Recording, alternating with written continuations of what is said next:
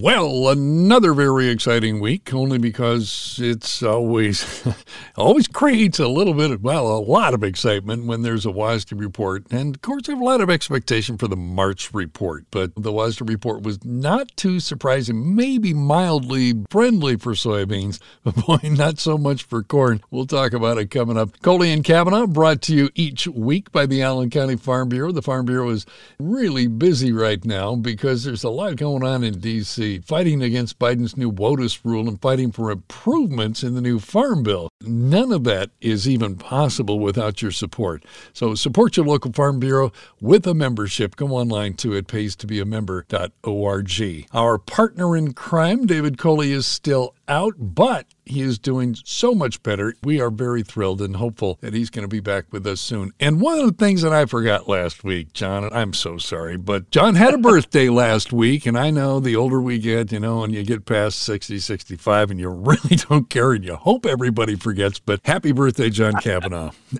Thank you very much. You betcha. The WASDE report, we typically are hoping that everybody's going to get on board and realize that this needs to be adjusted down, this needs to be adjusted up, and some of the adjustments just don't happen sometimes. But I think you may agree or not, but that many of the changes that happened this time were expected, so it wasn't a big surprise. I think maybe one of the big surprises, John, was is that USDA rarely makes big, bold moves, but boy, they sure made a big move in that Argentine soybean crop. Well, it was about time. They've been so far behind, they finally woke up. You know, they're chasing the train so that they so they can get away from them. But everybody knew that was coming, and they did make a, an unusually sharp downward move, but it was was more than in order. The the situation in Argentina is just oh, it's horrible. Deplorable. It gets worse and worse, doesn't it? It's the driest in 60 years. Temperatures are the hottest since the early 1900s. So they're having really major serious weather event in Argentina this year. Yeah, and to your point about the move down, it wasn't just USDA, but even the day after the report, a bunch of reports came out of South America, and they're talking about taking it down even some more. I know. That's incredible. And, and to get specific, the Rosario Grain Exchange and the Buenos Aires Grain Exchange both came out with estimates that are even lower than the, than the uh, USDA by quite a bit. Uh, mm-hmm. The USDA put Argentina corn at 40 million tons. Now that's down from their last estimate a month ago of 47 million tons. But now the other grain exchanges are coming out with even lower numbers. Uh, they're talking about corn as low as 35 million tons, another 5 million from what USDA said. Mm-hmm. Soybeans, USDA put uh, Argentina beans at 33. They were 41 a month ago. And the Rosario Grain Exchange is at 27 million tons. And Jeez. I think the Buenos Aires Exchange is 29 million, both well below the USDA hey, are they going to have a crop this year? Or they just just yeah. forget about it this year? Yeah, well, as soon as they hit negative 10, we'll know. U.S. soybean supply and demand changes called for higher exports, lower crush, and reduced ending stocks. Soybean exports raised about 25 million bushels to 2.02 billion. Stocks dropped 15 million bushels to 210 million. Well, you know, we talk about being tight before, and that's even tighter than we've been. Yeah, that's a very tight number on soybeans. That was friendly to the marketplace. And the strange thing thing is, is that a month ago in the February report, the USDA increased the projected carryover by 15 million bushels, and they turned around and took it away. uh, this report put it back to 210, and 210 is getting very tight. Yeah. Okay, and there's concern that that number is going to go even lower. That the market's worried about that. So beans continue to be very tight. Flipping from soybeans to corn, the export sales and shipments of U.S. corn, we all know have been running behind. They've just been deplorable. So no big surprise to see exports reduced by 75 million bushels, which of course commensurately raised the ending stock 75 million. John, I don't think that was a big surprise to anybody. No, no, it wasn't a big surprise at all. That was fully anticipated because export sales of corn, we've been talking about this for the past several weeks, that they're continuing continue to run well behind what they should be to hit the USDA projection. Now, Rob, I'm looking at a corn chart right now. Is that thing ever ugly? Corn's been butchered the last two weeks, going down more than 70 cents a bushel. Uh, we stabilized for several days, and then we hit it again this week after the WASDE report came out. And why is that? Because that number that came out was fully anticipated. Well, here's the concern. When you look at the export numbers and you analyze them, we had huge corn export sales this week. It was 1.4 million tons. That was the biggest week of the entire marketing year. The U.S. has got the cheapest corn in the world, and the whole world now is shifting to the U.S. So we could look for big weeks from here forward but we're still well behind where we should be to hit even the USDA's recent projection. We're only 65% of the total. That's the new lower total when at this time of the year we usually are 79% of that total. The market always looks ahead, doesn't it? Yeah. And it says, oh, you know, the government didn't lower exports enough. The exports may drop even more, and the carryout could be increased to as much as 1.5 billion bushels. They came out at 1.342. Maybe it's 1.5. Guess what? Our tightness is gone at 1.5. So the market's looking at that, Rob, and saying, you know, we've got a new crop coming on, and if we have a good crop, we're going to build stocks even more.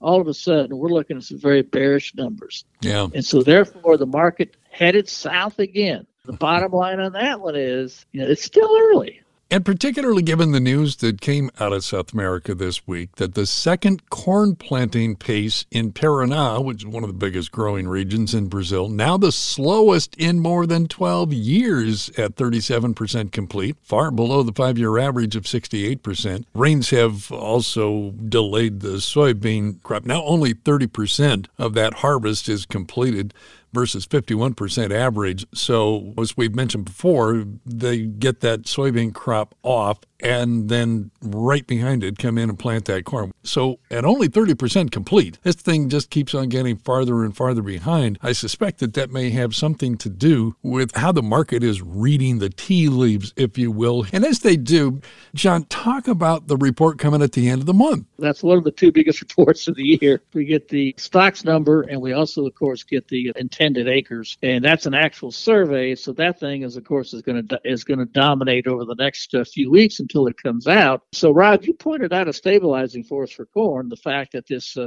safrinha crop, the second corn crop, is probably going to get planted late and it could be pollinating during the dry season. And didn't Conab already come out and start lowering the corn number? Indeed, they did. And they continued to talk that it could even go further. And some of the most reliable resources agree that uh, there are probably more cuts on the way. Okay, and here's something else too, Rob, that we're not hearing much talk about this yet, but mentioned that the corn has taken a huge hit. Soybeans have too, but the soybeans relatively have not taken as big of a hit as the corn. And guess what? The new crop corn bean ratio has widened out to favoring soybeans. So you're thinking then that the planting intention's probably going to follow along with that here at, at, when we get that well, report. It could because, but see, remember the planting intentions are being taken right now. But still, being March the 11th, there is still time for that to influence it. But my point is, is in the Ag Outlook meeting, USDA looks for corn planted acres versus a year ago to increase by two and a half million.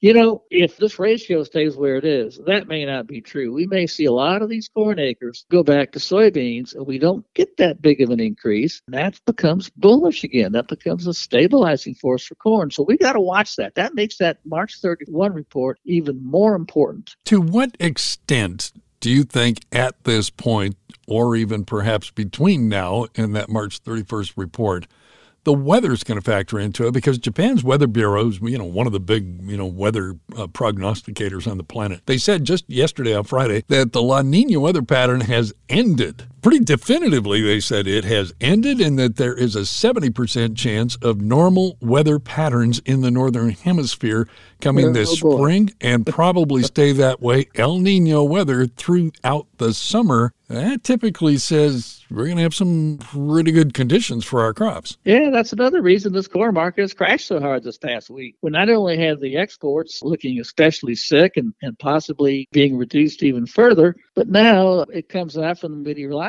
people that a three year La Nina, by the way, is over. right. And we are going to be shifting to an El Nino. And immediately the market says, El Nino, what does that mean? Well, historically, typically, not always, but typically it means normal weather for the U.S. Midwest during the growing season. So all of a sudden, oh, we don't have enough demand for our exports. Brazil is competing too heavily with us on our corn exports, and now we're going to have a huge crop with a better than trend yield. Rob, we're jumping the gun a little too soon here. But everybody's thinking, oh, no more $15 beans, no more $7 corn. Well, we've got to the point where we need to think about a final word for the day. Have you tucked anything away there in your uh, little pouch of, of interesting uh, paraphernalia or, or paranoia or any of the other P words? paranoia is more like it. I got two things to mention. One is this thing about corn exports. But if we go back to the September estimates when the USDA made their initial supply demand estimates for this year's crop, since then they have reduced exports by 450 billion from their initial estimate. Wow, I've never I don't know if I've ever seen that big of a decline except during a drought year. And now they're saying that they they still may be off by 150 million, which if that proves to be true, then that says that they were off by 600 million going back to last September, which was only 6 months ago. Woo. Holy cow. A mere rounding error. well, I guess we need to analyze what caused these exports to fall off so much. And I'd say it comes to Brazil had a much bigger crop than we realized. Right. And of course, this agreement, when they can now ship corn to China, is taking our Chinese market away from us. And as, and as uh, you've mentioned before, Rob, it looks like that this marketing year that uh, Brazil is going to be the largest exporter of corn in the world. Well, always been the U.S., but we're being replaced this year. Well, when you look at the fact that 90 firms have been approved to ship corn to communist China, the outlook for a record corn crop out of Brazil, put it all together, they could surpass the U.S. as the world's top corn shipper. The weekly visit with Coley and Cavanaugh brought to you each week by the Allen County Farm Bureau. And farming has a lot of challenges. I'm talking about a bunch of them in Washington, D.C. right now, like the fight with Biden's EPA over the waters of the U.S. That is critical for farming. And the Farm Bureau is fully engaged in that, as well as the Farm Bill priorities that, frankly, touch all farmers. The Farm Bureau's efforts to support farming on the state and national level only possible with your Farm Bureau membership. So support your local Farm Bureau with a membership, go online to it pays to be a member.org. Podcasts by Federated Media.